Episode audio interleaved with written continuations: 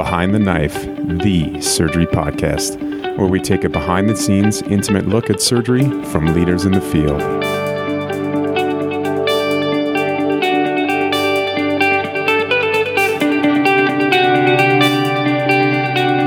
Okay, welcome back to another episode of Behind the Knife. Uh, this is another in our series uh, in collaboration with the uh, Association for Academic Surgery with uh, Dr. Fabian Johnston, who once again is the co director of Peritoneal Surface Malignancy Program at Johns Hopkins and the chair for the Clinical and Health Services Research Committee for the Association for Academic Surgery. Uh, Fabian, who are we going to be talking to today? Um, well, I'd like to welcome Dr. Sandra Wong um, to the podcast. Uh, she's a professor and chair of surgical oncology at Dartmouth Geisel School of Medicine. She studies soft tissue sarcomas, melanoma, Merkel cell carcinomas, and GI cancers. And she's well known and well funded for research in her quality and outcomes within cancer. Um, and so we're very excited to have you today as our um, one of our inaugural speakers on this uh, new uh, venture between Behind the Knife and AAS. Thank you for having me. Super excited to be here. Well, we would like to start off by going back, way, way back, to find out about you and really kind of understand where you came from to, to get here. So bring us back into who you are, a little, little deep dive. So um, I'm a native Californian, mm-hmm. and um, I'll fast forward from there to college. I actually majored in molecular and cell biology and mm-hmm. minored in business. And for some time, I thought I would go into healthcare consulting. But I think ultimately the desire to be a part of patient care drew me to medicine. Mm-hmm. So I went into um, medicine and taking us way back, it was at the time where a lot of medical schools were really interested in training primary care physicians. And I had to really carefully navigate that during interviews because I think I kind of got that I didn't want to be a primary care physician. So um, I actually didn't know at the time that I would be a surgeon, but um, the lure of being a, an expert in something and being a specialist was um, was really apparent to me early on. But it wasn't until I was um, through with my third year clerkships that I decided to do surgery. So, what drew you to surgery rather than the other specialties? You know, I have to say, I really um, did not expect to like surgery as much as I did, but it was a combination of having this this really personal relationship with somebody who was going to need an operation, and then the satisfaction that was derived from actually doing a procedure and, and, and fixing somebody or helping somebody. So, fast forward now, we're we're in residency and we're having a good time, and you know what what kind of um, who are your role models, mentors that kind of started you getting you down this road of your both your clinical and research career? You know, I think mentorship is a really, really important component of training. And I was so lucky throughout my entire um, training and even today to have really excellent mentors. I trained at the University of Louisville and um, just was really fortunate to have Kelly McMasters as my mentor. I actually worked in his lab and um, did cancer gene therapy. So um, it didn't take me all that long to figure out that while it was really interesting, that it wasn't something that I was going to be doing 10 years later. Yeah. Fortunately, um, at the time, Kelly was working on the Sunbelt melanoma trial and the University of Louisville sentinel lymph node um, registry. And while we were waiting for cells to grow and waiting for gels to run, I actually had a really great opportunity to work um, both in sentinel lymph node um, for breast and for melanoma um, and did a lot of clinical research. So, how was that received? I mean, I mean, you know, this is early on. You know, certainly there were more um, there's a basic science, a translational piece, and you know, say, well, you can go over there and do some of this. What was the kind of setup during that? That's a really good question. I would say back then the the mantra really was that if you wanted to be a surgical oncologist, you needed to do basic or translational science. Thinking back on it, it really, I mean, wasn't that long ago, um, and it, that has changed pretty rapidly. Um, I think that ultimately it came down to being passionate about something and actually being productive in something. So combining those two attributes, which um, made it okay to not be a basic scientist and still be a surgical oncologist. I think that is a completely land- different landscape today, but that was a little bit more tricky back then. Was was there um, I mean, from the chair, I know Dr. McMasters probably was more supportive, but the chair, and then when you started going on surgical oncology interviews, that wasn't a template. That was, you know, was that a, a discussion? Because you said you navigated during your med school interviews of primary care. Did you have to navigate the same thing with uh, on the interviews? Yeah, it's really funny. I'm not that much of a rebel. I just think there's certain things that I believe in and certain things that uh, you get passionate about and you're able to articulate through that. I will say Hiram Polk, who was the chair at Louisville at the time, was very supportive. I think to him it was really about having a passion for something and then demonstrating that you actually could be successful in something. And I think those two things really sold it for him. I've been really fortunate to have both of their support throughout my entire career. That's something to be said for that that support uh, going forward, especially for our young trainees and those going into um, uh, taking jobs um, um, in this field. And so, you know, we're going to ask just a general question in terms of how you would uh, define health services research, and then we're going to pivot back around. So, my caveat um, with this kind of question is that invariably, when you read a definition, um, you, risk excluding some aspects that are important to some researchers in the field. I will say that broadly, um, health services research examines how people get access and experience healthcare services. Um, including how the care is regulated or not regulated, how much care costs, and clinical outcomes as a result of the care rendered. Research considerations include health policy, social factors, financing systems and payment reform, organizational structures and processes, medical technology, disparities, quality of care, outcomes, and implementation and dissemination. I'll give you a one liner. I think it's about healthcare delivery. So it sounds like for those of us who are want, are looking and want to be this uh, clinical health services has a wide mandate. Well, Fabian, you're a health services researcher too, and I think that what you work on definitely fits under the rubric of, of what I described. Yeah, no, thank you. And so um, now we're in fellowship and we're looking to go out for a job. What was the landscape for you, and what were kind of things that you were looking for, um, or because again, somebody might not have been looking for you, but you clearly articulated on multiple occasions now, being a rebel, um, you know that this is your vision. You had a passion, and so how, what did that look like? You know, it's interesting. Um, at the time I was looking for jobs, the question of whether or not I wanted a lab still came up. Again, speaking to the mantra of what being a, an academic surgical oncologist looked like at the time. So um, there really weren't a lot of job postings um, looking for clinical researchers or clinical outcomes researchers or, I mean, really health services researchers. Um, I think that um, because I knew that was what I really wanted to do, I had to focus the job search on that. And again, this is where so much of it is about being lucky.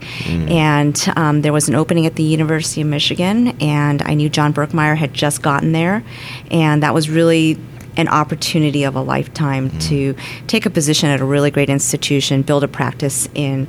Um, you know, referral-based surgical oncology, and then have the opportunity to work with John and the shop that he was setting up there. Yeah, there's it's um, preparation and luck. It was a lot of luck, and honestly, a lot of people who just made a good team. There was a lot of devotion and dedication to to building um, a really great health services shop.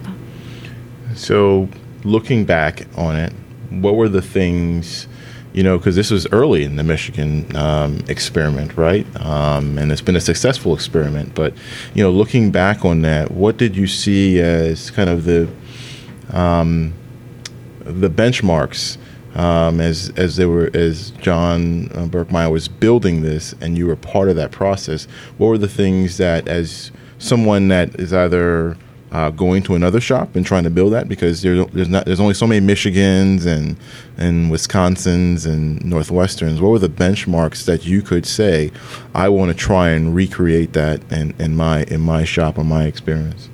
You know, I have to say, I think some of that was John's vision. Um, but remember, he was brought to Michigan to build a shop. So there was a lot of intentionality around what he did.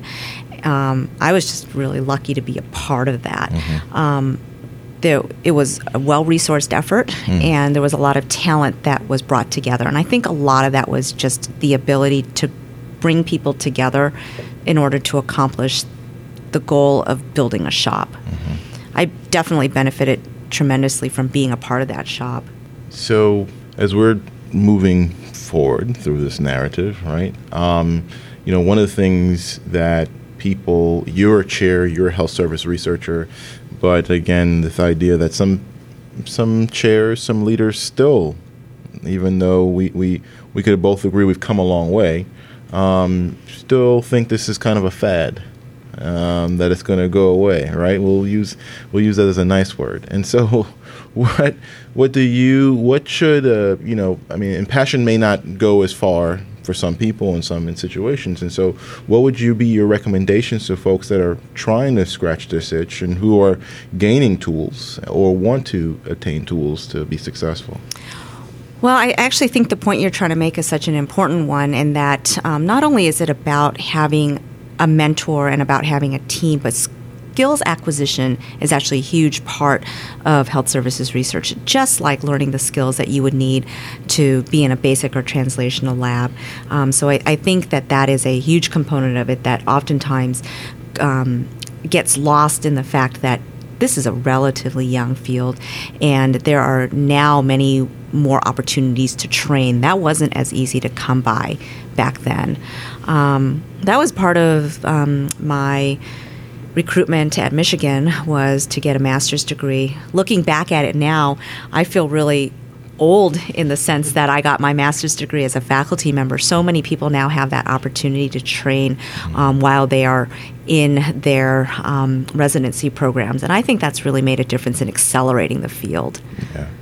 You know, it's interesting. We, I've had this discussion with folks, and just as an aside to get your thoughts, you know, we our lab time is set up in that you're you're doing this lab, and then you're going to go back and do three to five years away from what you've focused on. And so, um, and our medicine colleagues is different, right? They do their residency and their fellowships also often have this built-in um, situation. Um, and, and, maybe it may have actually been better in some ways that you did this as a faculty because you're putting into practice. What should um, those folks who are doing this in their lab time um, should how to how to keep their their skills sharp. We probably have a little bit more of a leg up than our basic scientists colleagues because we don't need a wet lab necessarily, um, but it's about building collaboration. So, what would you, what would you say? Yeah, it's definitely true. I think without changing the fundamental paradigm of how we train academic surgeons, it would be hard to think that um, we could build it into that classic model of being a chief resident like there is in internal medicine or other fields. Um, I do think that keeping fresh and staying sharp is probably a little bit different um, in surgery, um, especially as it relates to health services research, because um, as you imply, we don't need a wet lab and we don't need a place to grow cells or um, keep animals. So um, that can be done. I think the tricky thing is when you come back from your academic development time, you're a chief resident, and that is really hard um, in terms of the, all the clinical responsibilities, everything you need to learn before you finish training, and then always the competing risks of um, finishing up work from the, the time um, in research and then thinking about your future, like applying for fellowships. So um, there's never kind of a, that much free time. No dull, dull, no dull moments you have to keep pushing through. Um, you know, one thing that I've I've taken already from what you've discussed is um, there's been mentors that have seen you, right? And so, what would you say folks should be looking for in mentors? Um, and I made it plural for a reason because it should be. And so, what would you say we should be looking for for mentors in this field? Because again, sometimes you're not at a shop, um, or you do your lab time and you go away and you come back to your shop. And so, what should uh, folks be looking for? So, I completely agree with you about the mentorship team. Um, it always takes more than one person. I think it's really important to look for generous mentors, and I think it's important to have a diversity of mentors. You, it really, the, gone are the days where there's a mini me model, Um, you really need different mentors for different aspects of, of what you do, from a clinical mentor to kind of a career mentor. And even in research, I think there's a greater um, appreciation that people have expertise in different things. And I think we are just much better as a team um, than we are kind of as solo people. And that's true in clinical care. We work in such highly matrix organizations. It shouldn't really be that different in terms of building a research program. You were an early adopter, quote unquote. well, you're. Boy, that just early, makes me feel. You feel awesome? Are you feeling great? Feeling a little old, but. but in the early days of the Birkmeyer shop, right? And so certainly we've seen the evolution of, you know, um, more and more opportunities um, for individuals. And so, do you see any barriers um, um, that have been broken down to get there? I actually think that it is so much easier to collaborate virtually and electronically today than it ever has been. So I, I, think some of the barriers were just time and technology. And I think a greater appreciation that um, our world is bigger than our individual institutions. And I think that's happening not just in, in HSR, but across other disciplines as well. You know, um, I, I think a lot about how our um, lives as surgeon scientists are evolving. And I think sometimes you look at surgical education or you look at um, global surgery, and I think they are kind of where HSR was a few years ago. So I'm really heartened to think that paths have been um, dr- uh, have been um, traversed before, and I think people can really learn from our experiences in HSR. Yeah, that I, I, I agree with you. I think we, we have so much opportunity now and leading that way. Are there any issues that you um, concern you going forward, or um, any gaps you feel need to be addressed? The field has grown really, really quickly, and I think that um, we have to feel nimble in that regard. Uh, I think um, we have a lot better technology and methodology available to us now, and I think we should just be willing to take advantage of that. Um, a lot of what's been done and what continues to be done is a lot of descriptive work and hypothesis generating work. I think we need to take the next step. Uh, the field is really ready for this, and it and um, it's going to take a lot more work into digging into mechanisms that explain some of the things that we're describing, and then actually taking the next step and implementing the changes that need to to be done across the board. And that'll be the next step.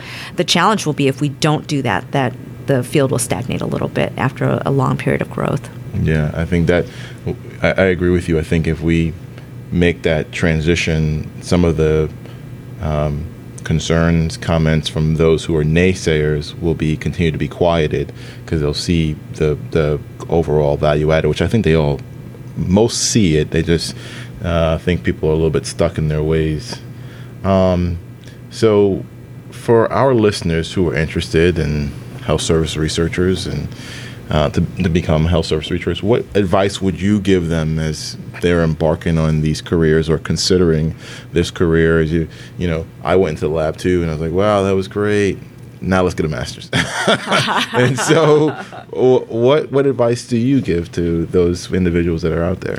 you know, I don't know if you would agree with me or not, but I think, you know, being in a lab situation actually teaches you a lot. Um, so I never regret the time I spent doing that, but um, I do think that there's a lot more opportunity now for people to decide earlier in their careers to take this path and not have it be a um, that first path didn't work out, or I decided not to spend my life looking at immunotherapy um, or something like that. So I think there's actually a, a, a, path of least resistance now because it's becoming much more of an accepted way to spend one or two years of academic development time. I almost feel like, so I completely agree with you. Um, I I would I don't regret my time um, um for a minute. I almost feel like we now have license to cross pollinate in the sense that um, I could work with some, a translational researcher that's looking to bring something to the bench and thinking about an implementation aspect to that or patient-reported outcomes um, measures as they're put in a trial. And so it almost feels like there's even better opportunities for collaboration. We, we, we're now hopefully breaking down some barriers. So, what, what do you think? Yeah, I love that. I love that concept of cross pollination. I do think that um, the use of big data, no matter how it's derived, essentially lays on the same statistical underpinnings. So I totally see that being the case. And I do think that as we do bigger and better clinical trials, there is a lot more ability for translational scientists to work with um, clinical outcomes researchers and health services researchers. I totally agree with you. So we're going to all win together. It's going to be awesome. Um, and so, what do you what do you look forward to? You know, as we're thinking about um, um, the the the future of this, what do you what what do you look forward to? So, um, I actually think that we are poised for kind of the current generation of health services researchers to take on bigger leadership roles in American surgery. Um, if you think, if you really think about it, um, the questions and challenges that we do research in aren't, they're not new. I mean, challenges in how we deliver health care, how we pay for health care are certainly not new at all.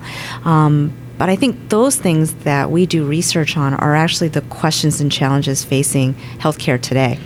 And um, as health services researchers, we bring a unique skill set to leadership positions. And I think that is really what I'm excited to see in the coming years.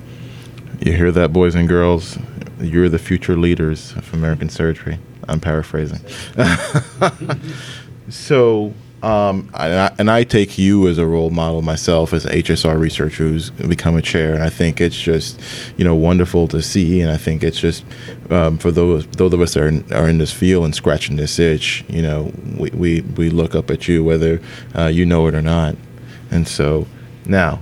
Well, thank you for that. That's overly kind. so as we um, start um, looking down. We want, our audience wants to get to know you a little bit more, and so we're going to ask you a few little questions, simple questions. And um, first one is, you know, what's your favorite color? Blue. I, I sense blue may. Everyone loves blue. what about your favorite food? Are you doing a study on that? I'm, I'm going to. Yes, yeah. it's going to be a qualitative interview. this is my semi-structured interview. What uh, What about your favorite food? So I'll give you a, a classification. Um, mm. I love carbs. Okay. So. Um, if you go with that, I, I would have to say there nothing beats a really great pasta dish. Ah. Now, is this are you making this pasta yourself, or th- is this in your armamentarium? You know, I love to cook. I don't do it very often, okay. but I'm much better at eating than I am. Fair enough. Fair enough. Do you have any hobbies? You know, I have to say, I am in need of some hobbies. Mm-hmm. This has just been um, one of those things where I'm looking for something that uh, will, will catch my attention and, and get me passionate about it podcasting may be it. Podcasting might be it for you. um, what about? Uh, do you have a, a, a favorite movie? No. Have you seen anything good lately? Um, well, I see, as my wife tells me, I'm a teenage boy. and so uh, those are my sensibilities. I'm supposed to see, what is this movie with uh, Lady Gaga? A Star is Born. I don't really think that's a movie for a teenage boy. No, but I'm I've I have been I have been assigned this as a homework assignment so that we can discuss it, and so uh, I expect that you will ace that homework assignment. Yes, I will, and I will discuss it passionately after I see Venom, which is a Marvel movie and ridiculous. That one uh, sounds more. That's up my alley. Okay, that's up my alley. You said that, not and um, two more questions: Do you have any pets? I don't have any pets. Mm-hmm. Well, that can be a hobby too. You can. The Queen of England raises. Uh, what do you call these things? Uh, corgis. They're actually um, pretty cute. They are very. I'd cute. love to have a dog. They're, I think that's on the list somewhere. There you go. And then lastly, what is your favorite word? Why? Okay. I watch, uh, uh, you know, inside the actor's studio. I'm trying to channel this as no, well. No, that's actually my favorite word. Why? Perfect it's go. a really great question to ask people. And you can say it in multiple different ways. Why? Why? Why? I like that. There you or go. Or why not? There you go. There you go. I think we should end on that note. There you go. Well, Dr. Sandra Wong, thank you so much for coming behind the knife and um, showing us how you built it. Thanks so much. Thank you. Until next time, dominate the day.